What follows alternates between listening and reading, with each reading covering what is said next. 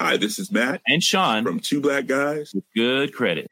From a local business to a global corporation. Partnering with Bank of America gives your operation access to exclusive digital tools, award winning insights, and business solutions so powerful you'll make every move matter. Visit bankofamerica.com slash banking for business to learn more. What would you like the power to do? Bank of America, NA, copyright 2024.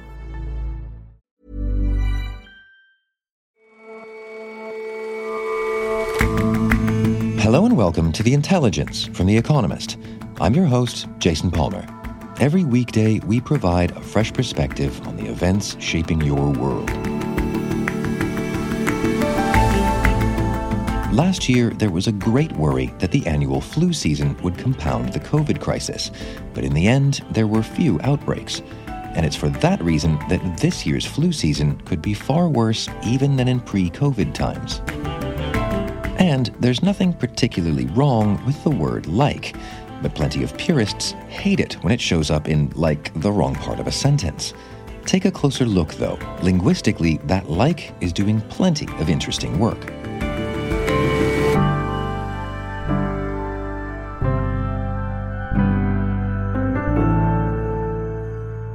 First up, though, Bigwigs are flying in, the streets of midtown Manhattan are clogged, and snazzy restaurants near the United Nations headquarters are all booked up. Nature is healing, or international diplomacy is anyway. Last time the UN's General Assembly happened in person, then President Donald Trump left attendees without much of the usual warm cooperative feeling. The future does not belong to globalists. The future belongs to patriots Things are different now. On Tuesday, President Joe Biden used his first outing at UNGA, as insiders know it, to call for global unity. We're not seeking, say it again, we are not seeking a new Cold War or a world divided into rigid blocs. Mr. Biden will find a more welcoming audience than Mr. Trump did, but there's still a yawning credibility gap he has to close given the shine that's been taken off America's reputation recently. Today, the French took an unprecedented action. They recalled their ambassador to the United States. Airport. Afghans scrambling to get out, clinging to the side of a U.S. military plane. In so and many ways, the pandemic has really highlighted the chasm between the haves and the have nots. And now in his opening remarks to the conference, UN Secretary General Antonio Guterres hinted that a breakdown in trust is leading to a breakdown in values. Promises, after all, are worthless if people do not see results in their daily lives. Failure to deliver creates space for some of the darkest impulses of humanity. Now that he's safely headed to a second term, Mr. Guterres will need to throw more of the UN's weight around to deliver on the promises that are sure to spill out of UNGA. Well, I think this year's UNGA matters particularly because, first of all, there's a new American president. There's a lot of curiosity around that. Daniel Franklin is The Economist's executive and diplomatic editor. It's a partial, at least, return to the gatherings of old, which were big jamborees clogging up New York after a, a year when it was an entirely virtual summit. And there's a lot on the world's plate. This is the world's leaders coming together to tackle a very big agenda. Three C's in particular climate, COVID, and conflict. So tell me more about those three C's. What are world leaders doing to address them? Climate change is very much front and center, particularly with the COP26 summit coming up shortly in Glasgow. So it's an opportunity there for some countries to come up with bigger commitments than they'd previously done. There's a sort of pressure to do that. Uh, Joe Biden kind of set a tone in his speech to the General Assembly, promising to provide more for climate finance for developing countries, for example.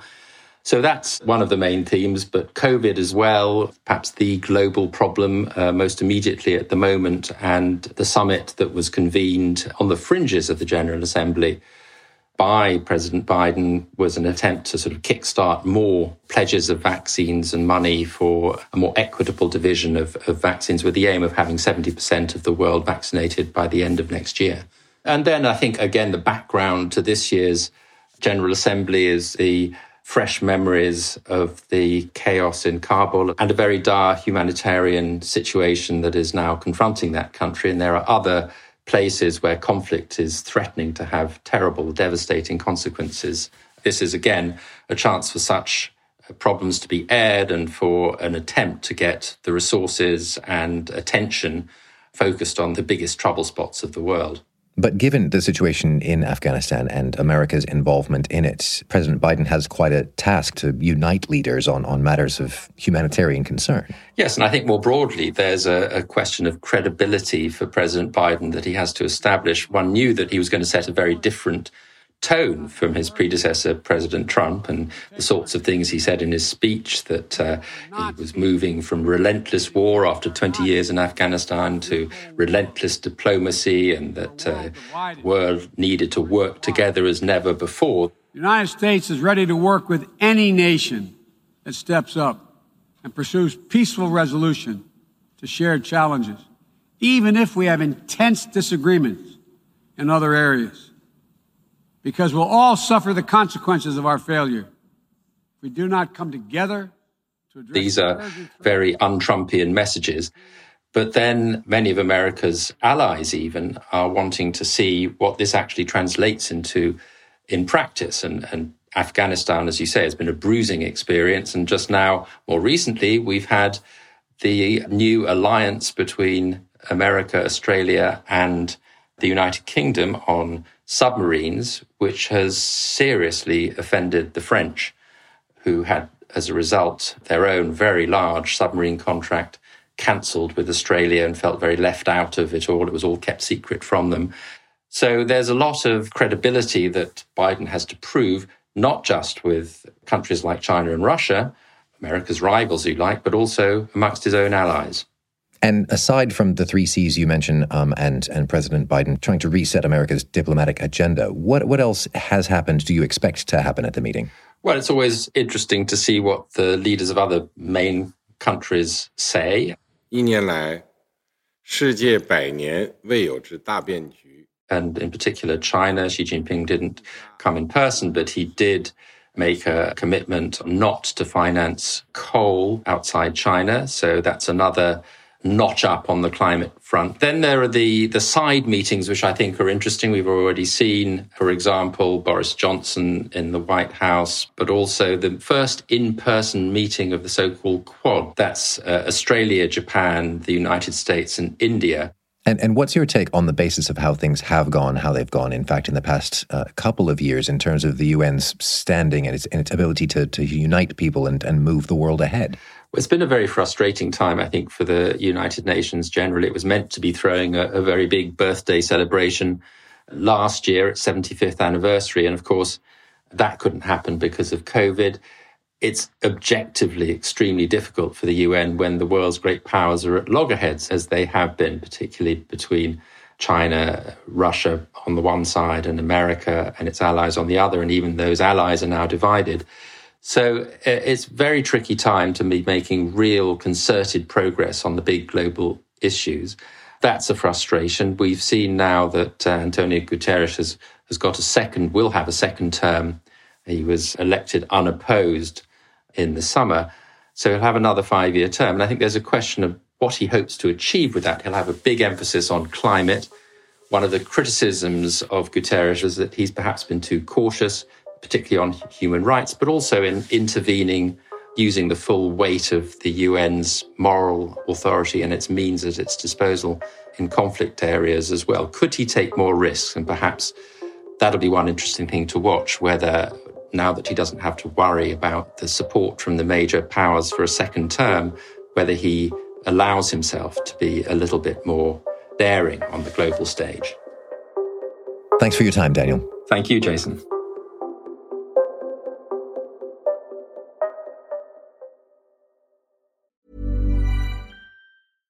Many of us have those stubborn pounds that seem impossible to lose, no matter how good we eat or how hard we work out. My solution is PlushCare.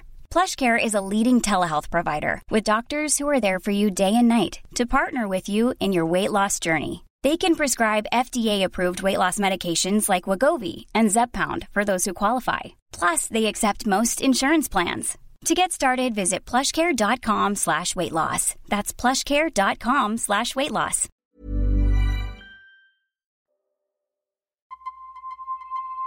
As the Northern Hemisphere approached winter last year, scientists feared a deadly wave of the flu alongside COVID 19.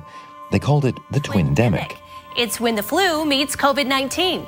No, thank you. In the end, the twindemic never materialized. In fact, there was hardly any flu around at all. A year on, and that same fear is back. And if anything, it runs deeper this time. The modelling that was done for our report suggests that depending on the scenarios, you could get up to sort of twice the amount of transmission of a normal year. Dame Anne Johnson is a professor of epidemiology and president of Britain's Academy of Medical Sciences. Her team has been working on forecasts for the months ahead, and she spoke to Babbage, our sister show on science and technology, earlier this week. If you get more transmission combined with a strain that causes a lot of problems or there's relatively little immunity to, then that could cause a significant flu season this year. More flu means additional strain on already stretched healthcare systems around the world, at the same time that COVID 19 cases are still troublingly high. In the Northern Hemisphere, we're approaching the winter months. And generally speaking, what happens is the respiratory syncytial virus, rhinovirus, colds, flu, all of these things tend to surge. And of course, we've still got COVID 19 in the mix of all of that. Alok Jha is a science correspondent at The Economist. Last year was really interesting because of all the non pharmaceutical interventions, in other words, social distancing, mask wearing, etc. People around the world were saved from a season of flu. But the coming winter, 2021, things are going to be very different. And we think the risks for infections and outbreaks are going to be much higher. Why would those risks be higher now? Well, there's an obvious one, which is that many of the restrictions for COVID 19 have just been lifted. So people are not required to wear masks in many places. There's mixing indoors going on. People are going back to the offices. Also, because we didn't have the flu last year, many people just didn't interact with the virus at all. So their immune systems have maybe forgotten about the flu. And so it means that their immune systems are going to be not prepared uh, this coming winter. And of course, then you've got the small population, but a significant one, very small children, babies, kids under two, many of them won't have encountered any flu viruses at all. So they've got no immunity at all. But this is exactly why there are influenza vaccine programs. Does that not come to our rescue again? Yes, you're right. In general, flu vaccines are about 50 or 60 or 70% effective against preventing disease. So that's not quite as good as the COVID 19 vaccines, but they're pretty good. And there's a specific way that they're made which makes them slightly less effective, which is that you have to try and guess six months in advance which flu viruses are going to be circulating in your part of the world. So every February, the World Health Organization meets, looks at what's been circulating flu wise in the Southern Hemisphere, because what's circulating in the southern hemisphere will probably turn up in the northern hemisphere six months later. And then in the six months hence, the vaccine manufacturers will grow and purify and manufacture and distribute hundreds of millions of vaccine doses. Now, what they hope is that those vaccines that they've made will match the flu viruses that eventually end up circulating. And often that's the case. Sometimes it isn't. And why is that? The thing about the flu virus is it mutates a lot, much, much more than SARS CoV 2, which causes COVID 19. And that's why these vaccines have to be tweaked every year. And there's always a little bit of a risk that the flu vaccines that you make, six months later, something else has emerged and isn't covered by the flu vaccines. The other issue we've got with the flu vaccines that are about to be distributed around the Northern Hemisphere now is that because there was so little flu last year, then there's just that much less data to work out what the most important viruses are. And so the risk that there's a mismatch between the vaccine and the actually circulating virus is just a little bit bigger. So there's plenty of reason to believe that the flu vaccines that are on their way to arms are, are going to be less effective this year. And as you say, meanwhile, COVID 19 is still spreading around. What's to be done? There are a few things that I think people can do. First of all, get your flu vaccine. Normally, flu vaccines are targeted towards vulnerable populations, so pregnant women, the elderly, and other vulnerable categories. But I think that many places around the world are trying to expand the groups getting the vaccine, including children as well. Secondly, what doctors want this winter, more than anything else, is a way to tell the difference between people infected with flu and people infected with COVID 19. So, COVID 19 testing has come a long way since the SARS CoV 2 virus was discovered, and it's now available everywhere in many Western countries very quickly. Whereas flu testing is possible, but it's not done in the rapid way that we're familiar with with COVID 19. So, doctors want rapid testing or multiplex testing, where you take one throat swab and you can test for many different viruses. Because if you can identify people with flu, you can give them antivirals that help them to get over that disease much more quickly. So, more information is all good. Finally, this is something for all of us to do. Although restrictions like mask wearing might not be legally enforceable anymore, although indoor gatherings might be allowed now, for this winter, when there's this chance of so many epidemics happening, maybe it's a good idea just to keep those interventions going just for one more winter. So you say that the technology for, for testing has really come a long way in, in what is really a very short period of time, but we're speaking about vaccine development, flu vaccine development that does seem sort of stuck a little bit in the past. Is there not a technological frontier there too? We've seen with COVID 19 that a couple of new technologies emerged for vaccines that have been proving to be incredibly successful. So, the mRNA, messenger RNA vaccines produced by Pfizer BioNTech and Moderna. They've now been given to hundreds of millions of people around the world. They've been proven to be safe and very effective. And the amazing thing about them is that although it's taken a long time to get to this point, they're actually relatively straightforward to make and tweak and they can be made much, much more quickly than current flu vaccines. Pfizer, Moderna, a vaccine manufacturer called Seqirus, which is one of the largest in the world, they're all looking at messenger RNA flu vaccines. And if they can get them to work, and, you know, fingers crossed, there should be no real reason why not, then you can imagine these sorts of things come into force in a couple of years. And the good thing about them is they're quick to make. And if a new strain, a worrying strain of flu emerges, then they can be tweaked within months to create new vaccines. And so that is an exciting frontier, something that we've learned from COVID 19 that will definitely help the much more long term problem of influenza. Alok, thank you very much for joining us. You're very welcome, Jason. You can hear more from Dame Anne Johnson in Babbage, wherever podcast transmission rates are high.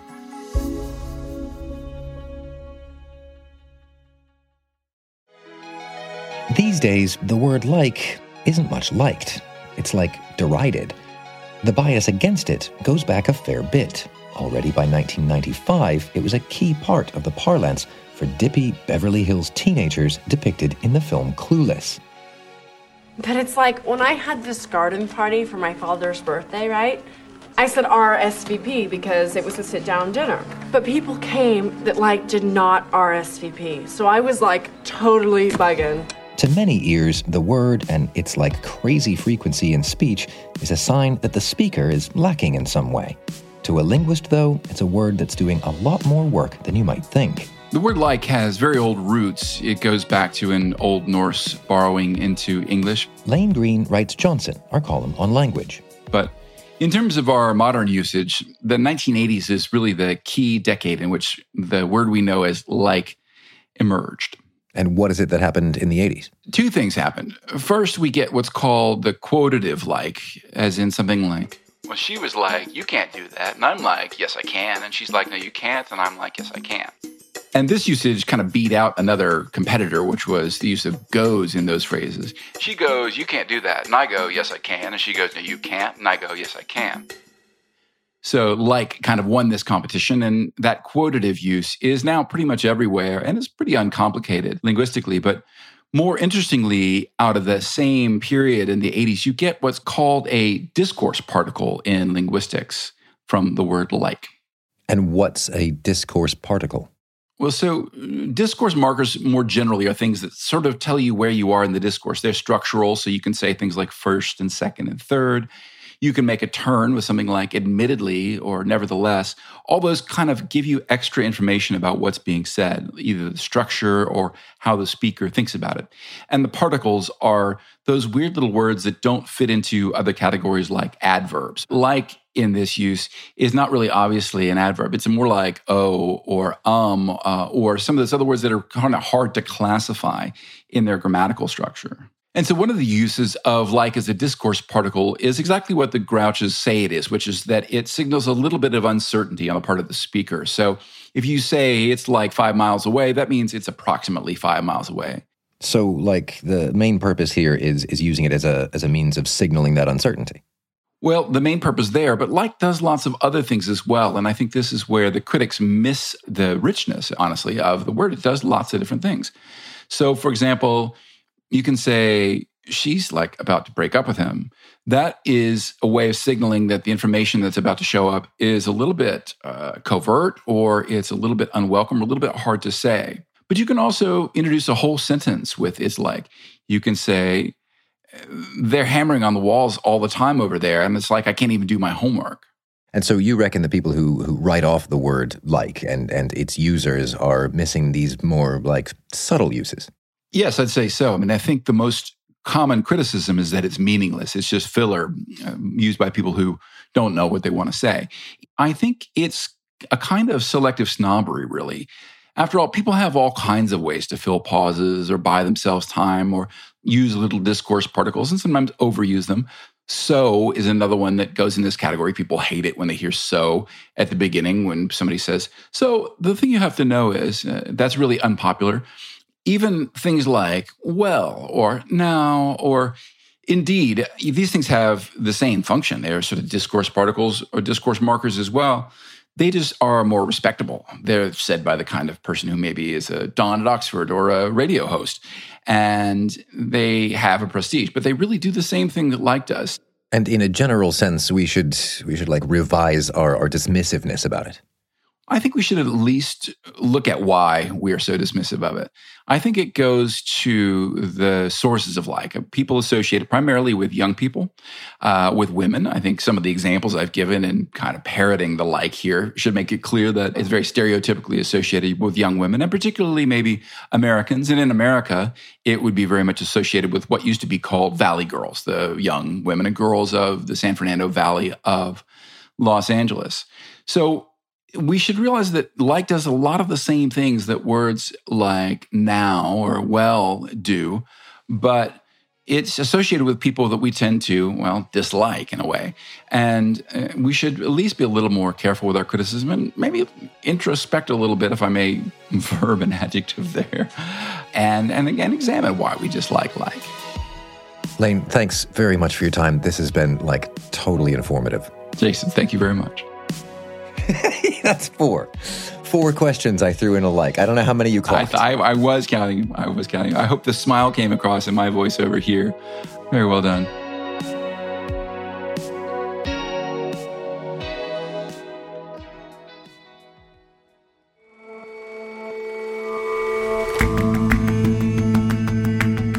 That's all for this episode of The Intelligence. If you like us, leave us a rating and a review and you can subscribe to The Economist at economist.com slash intelligence offer. The link is in the show notes. See you back here tomorrow.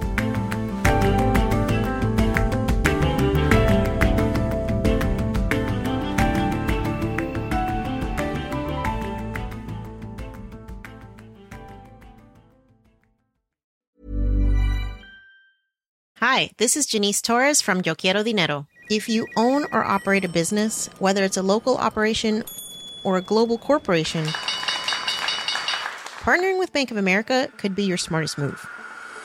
By teaming with Bank of America, you'll enjoy exclusive digital tools, award winning insights, and business solutions so powerful you'll make every move matter. Position your business to capitalize on opportunity in a moment's notice. Visit bankofamerica.com slash banking for business to learn more. What would you like the power to do? Bank of America NA, copyright 2024.